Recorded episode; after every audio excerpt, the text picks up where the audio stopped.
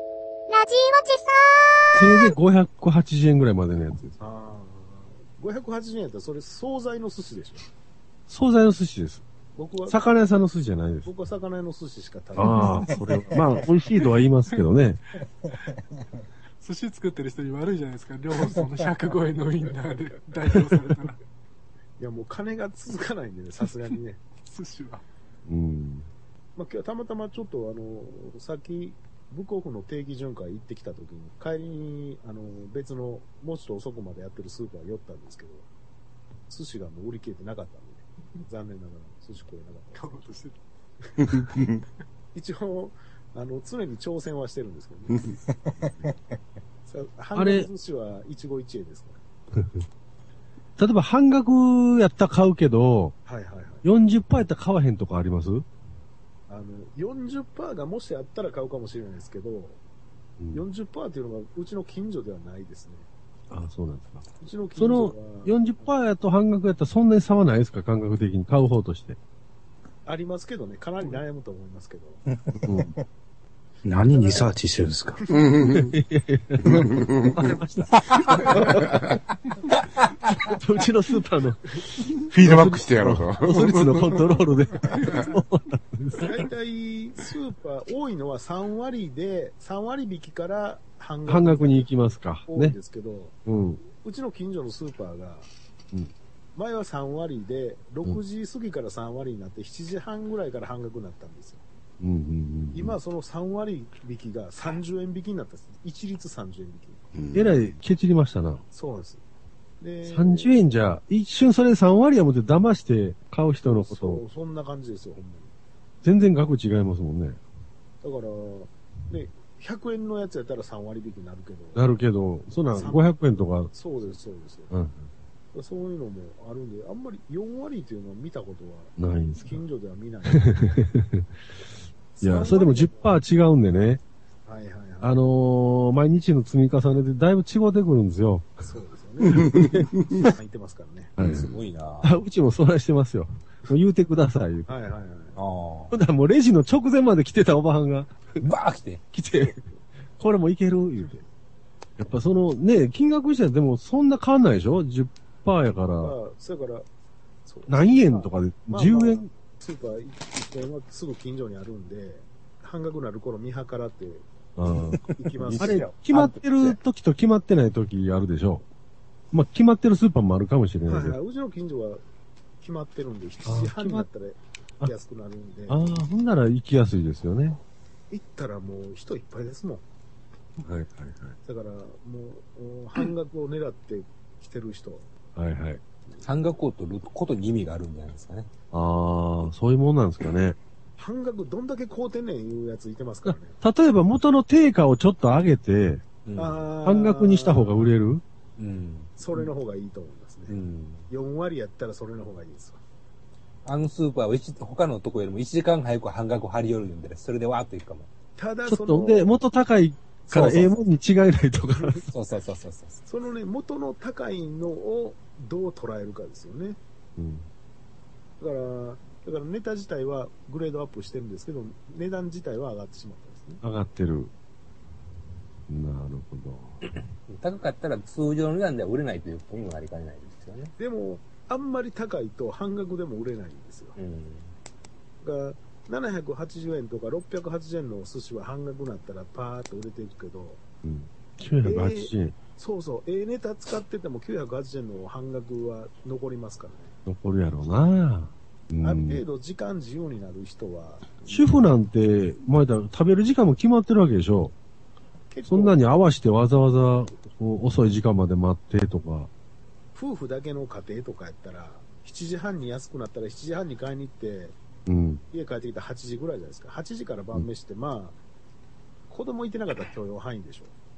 う夫ん。婦だけの家庭。 30分待って安くなるんやったら、それはええわ、っていうことちゃいますうん。なるほどね。うちは今日の夕食10時45分でしたけど、うんうん私の帰りが遅いから。はい。え奥さんは食べんと待ってるんですかうん、大概待ってますわ。うん。 7割ぐらいは待ってるかな。たまに自分がもう腹減ってしゃあない時はもう、自分で一人で食ってますけどね。でそれはおやつとか何もなしで待ってるんですかそおーすごいですね。う。うん。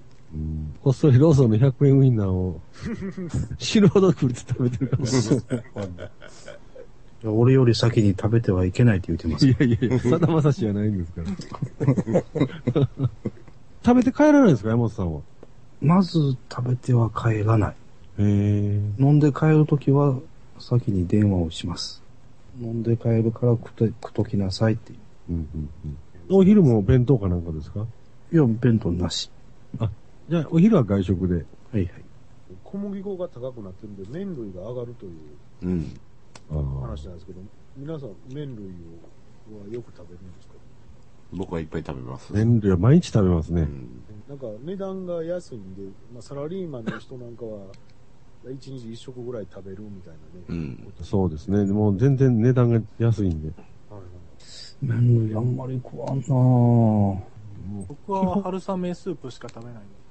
あれ、あの量で普通のラーメンと同じ値段やからね。麺類高いもんなそうですか。ぁ。カップ麺はいざ知らず。まあええもん食ったら高いですけどうね、ん。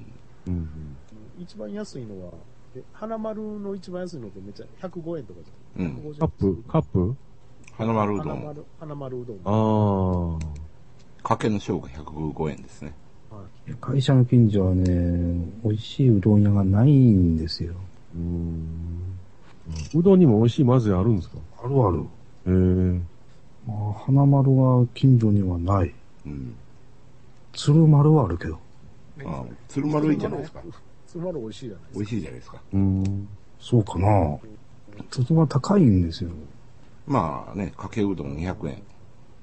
うん。ああ。僕、鶴丸できてからもう四国行かなくなりましたよ。 うん。十分じゃないですか、鶴丸で。いや、鶴丸でうどんでしょうん。はい。で天ぷら二つに鶏飯とでかつけたらもう平気で700円ぐらい。それがっつり晩飯じゃないですか。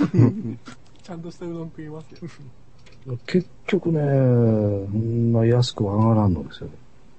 あー自分で取っていくやつね。そうそうそうなんかああいうところのうどんってすごいしっかりし、まあいいいい麺なんでしょうけど、僕うん帰って食べにくかったりするんですそう。よ。麺はいいですよ、確かあに。そうなんですそねうですね。子供とかはしんどそうですね。えー僕ああいう太いしっかりしたやつはダメですわ。鶴丸は何と言ってもね、鶏飯が美味しい。ああ。だからついつい鶏飯も取ってしまうのですよ。うん。週一で言ってるけど、一回も食ったことないです。今度一遍踏んだら、うん、今度食ってみます。うんいつもぶっかけだけなんで、天かすはアホほど入れて、で。ネギもアホほど入れますよ。ここぞとばかり。そうそう。ネギで腹膨れるっていうぐらい。うんまあ、月に一回、給料日後直後は、近所のステーキハウスの1500円ステーキランチですけど。まあ、たまにはね、そういうのもないと。うん。僕最近食ったステーキガストで、しかもあの割引券使って600円ぐらいで食いましたからね、ステーキ。うん。それがここ何年かのステーキ、それだけですよ。そんなこと言ったら大田原ハンバーガー食べたくなってきた な。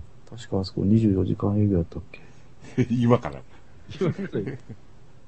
まあ、というわけで、な今から久しぶりにカップ焼きそばでも食うか。全然違う。 ごっついグレードダウンです。からしマヨネーズでも入れてくださいよ。いや私、かえからしマヨネーズ大嫌い。あ、そうか。普通のソース焼きそばですからね。しかもあの、粉ソースね。あ、これはそうですね。 ミシン粉ソースの。日清ですね。粉ソー日ス清ののカップ。一番スタンダードのやつ。そうそうそう。えあれが大好き。いや、カップ、カップ、カップ。あれ、よう混ぜんと固まってうね、ん。一箇所辛いんですわ。西のやつでカップも粉なんですかカップこないですよ。おー確か。あの、スタンダードのやつは日清焼きそばの、ソース焼きそば。確か。粉ソースのコツはですね、もうとことん湯をきっちりと切る。あれね。で短い麺も出てきますけど ね。短い麺も何本か 落ちますけど。たまにすって戻してね。お湯がね、中途半端に残ってると粉ソースは辛いんですよ。固まるんですよ。ダマになるんですよ。あれね。で、粉振りかけたらもう一気に混ぜる。はいはいはい。躊躇したらいかん。あの、カッ プ焼きそばのあのカロリーの高さはどないかならんのですか怖くて食えないですよ。でも、汁全部飲むよりはええんちゃいますのそんな一緒ぐらいか。ラーメン汁飲んだ方がまだカロリー低いんですよ。低いんですか、あれ。え、だから粉ソースカップ焼きそばは、そんな高くないはずですけど。そうですか。いや、 UFO でだい500超えるんですうよ。ん高いですね。うーんカップ焼きそばラーメンって汁飲んだって400ぐらいですよ。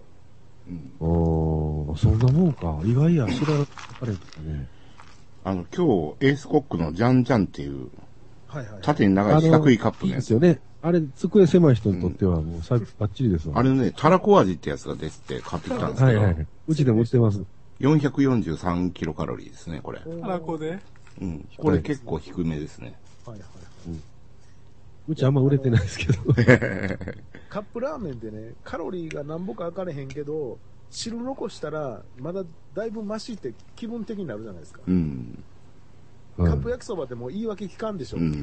麺残すわ、麺残すとね、なんか、もったいないですもんね。んとりあえず空っぽに食べ終わった時点でもうそこの外に書いてるカロリーは消費して全部醤油取ってるわけですよね。だからソース、ソースを半分にしたら。そうそうそうそうそう。少なめに。いし。しれとるでし少ょな。めやったらもう食わん方がいいでしょう。や、 で、塩胡椒でね。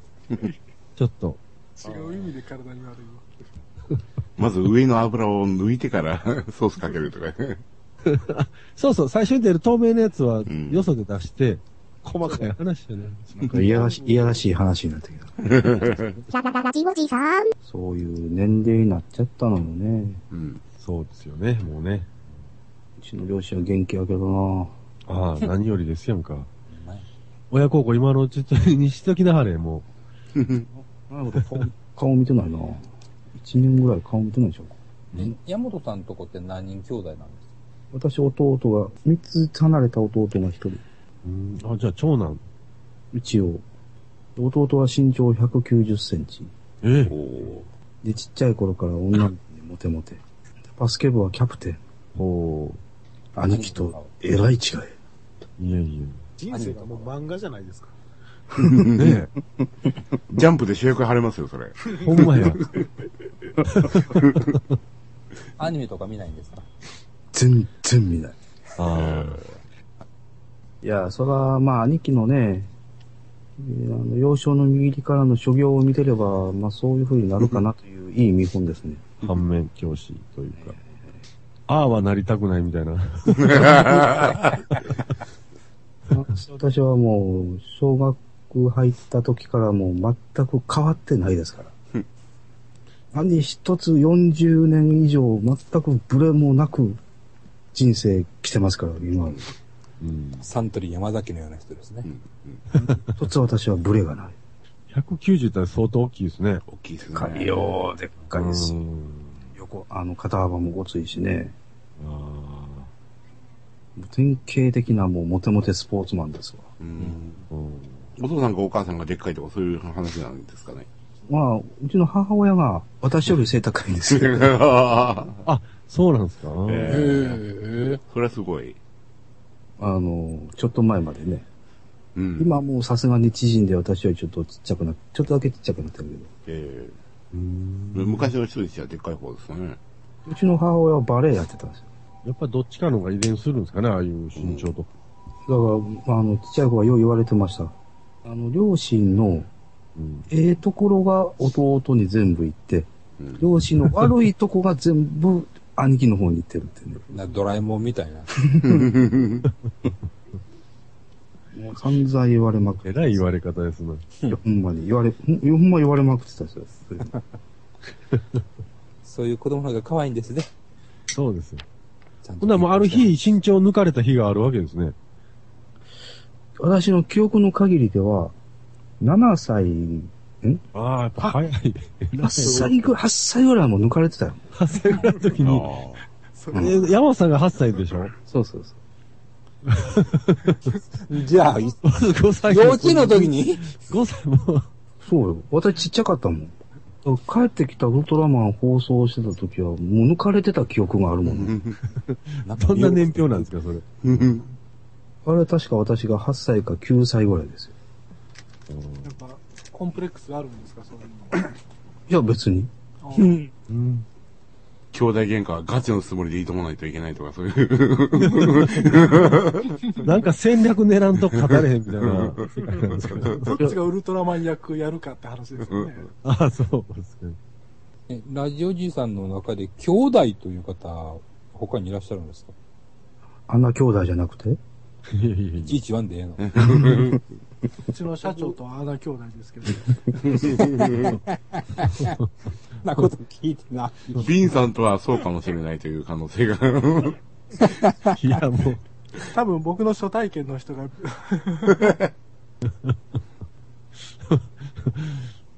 僕はそうですよ、男兄弟ですよ。えー弟いてますけど、僕も3つ下ですわ、弟。えーおーえ3ーつ下で僕よりでかいですよ、あー身身長は。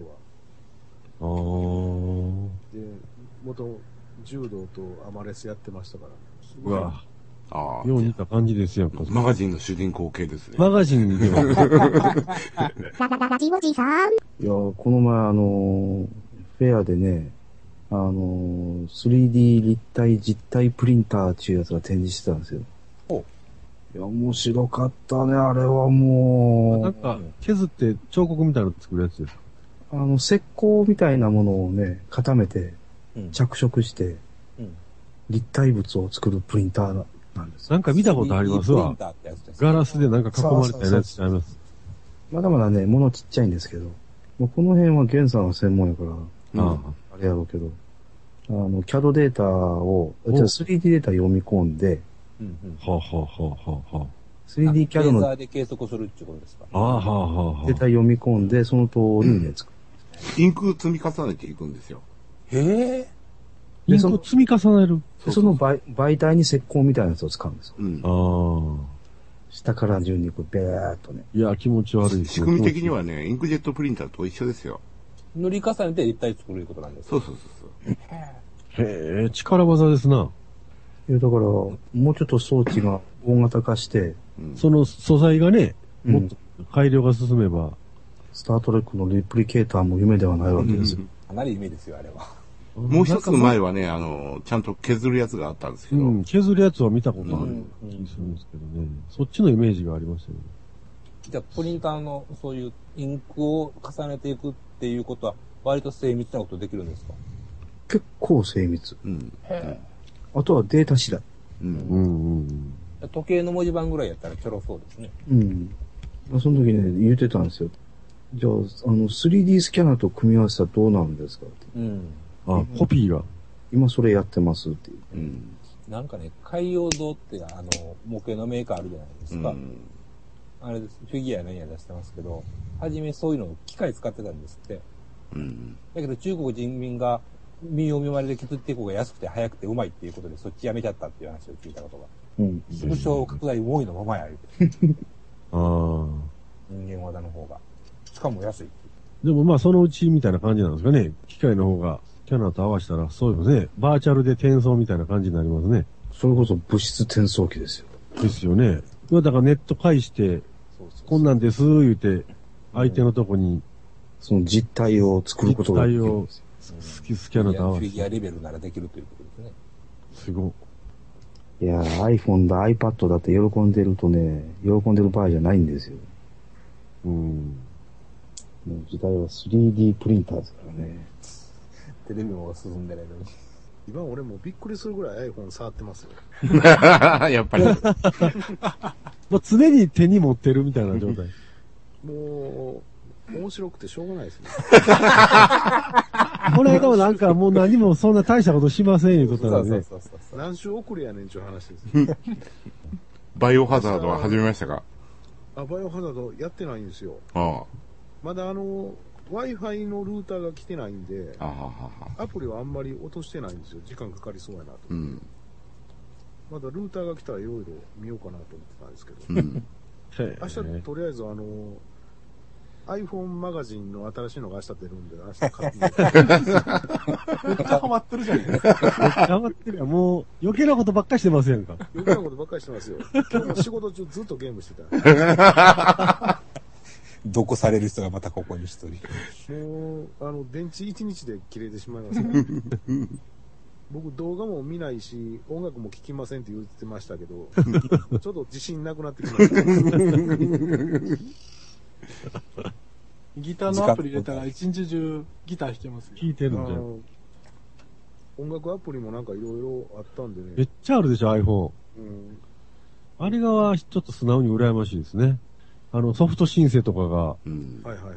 あるんでね。あれは素直に羨ましい。外で鳴らせるっていうのは。よし、これで iPhone バンドが組めるな。あれ、ああいうの、作曲ソフトもなんか、クラウドでね、今、あるんですよ、ほんまね。セッションで。へえ。リアルタイムで、もう、トラックを追加していくと知らん人同士でうん。完成させるという。要するに、なんちゅうサービスですか何やったよね。全然あんまり僕も難しくてよくわからへんかったけど、なんか一部ありますよ。面白いのがね、あの、iPhone って、オカリナのアプリがあるんですよ。オカリナ。ええあ、あの笛みたいなやつ。で、あの、画面にね、あの、押さえる穴だけ 出て、で、喋るとこのマイクのところに息吹きかけると音出るんですよ。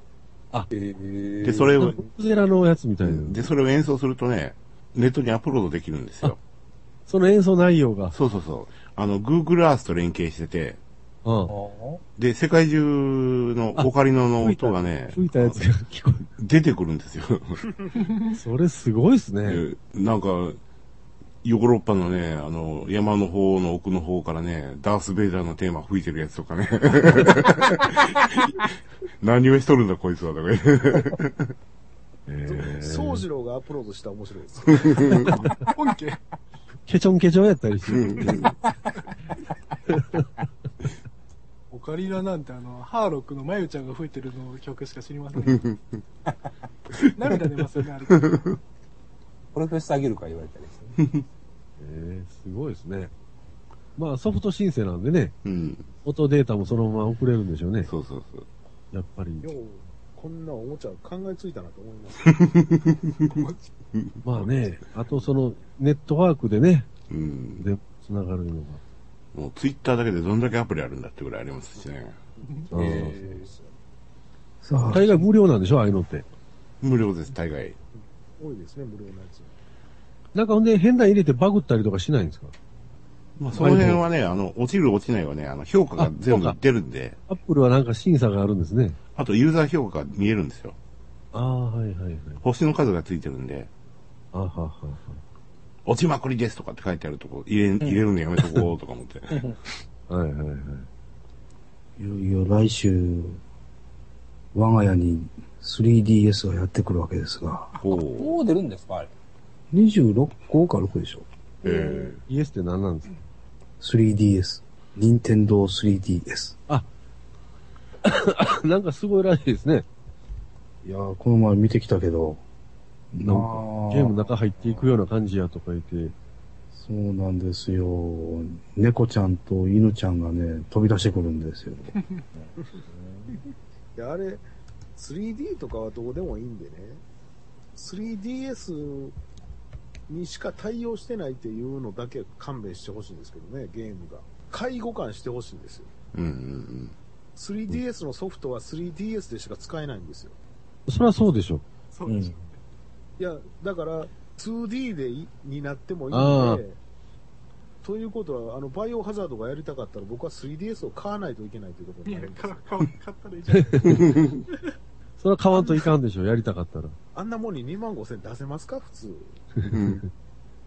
いや、バーチャルボーイ買うよりは勇気少ないとう思いますけんど。バイオハザードの新作が2本も出るんですよ。そこかい。え本気で悩んでますよ。どうせ一本はリメイクかなんかでしょいや、あのーなんか、バイオシリーズの1本と、もう1個は、なんかちょっと番外編みたいな、あのー何でしたっけ、シューティングゲームっぽいやつああ、はい。かなんか。 B で出てたやつみたいな。なんかそんなようなやつが、え、それ全部 DS ですかへ 3DS 専用です、多分。え。ー。 DS は、バイオハザードの1作目は出てます。うん。それは持ってます。どれだけ好きなのもう恐怖ですわ。ただでさえもううちはゲーム機で溢れてんの に。この 3DS っていうからもう勘弁してくれよ、もう。しばらく PS3 を独占できるじゃないですか。キネクトで遊べるじゃないですか。そうか、その手があったな。ラジオジさんの今ハネコだ。ボゾンラップに染み渡るで。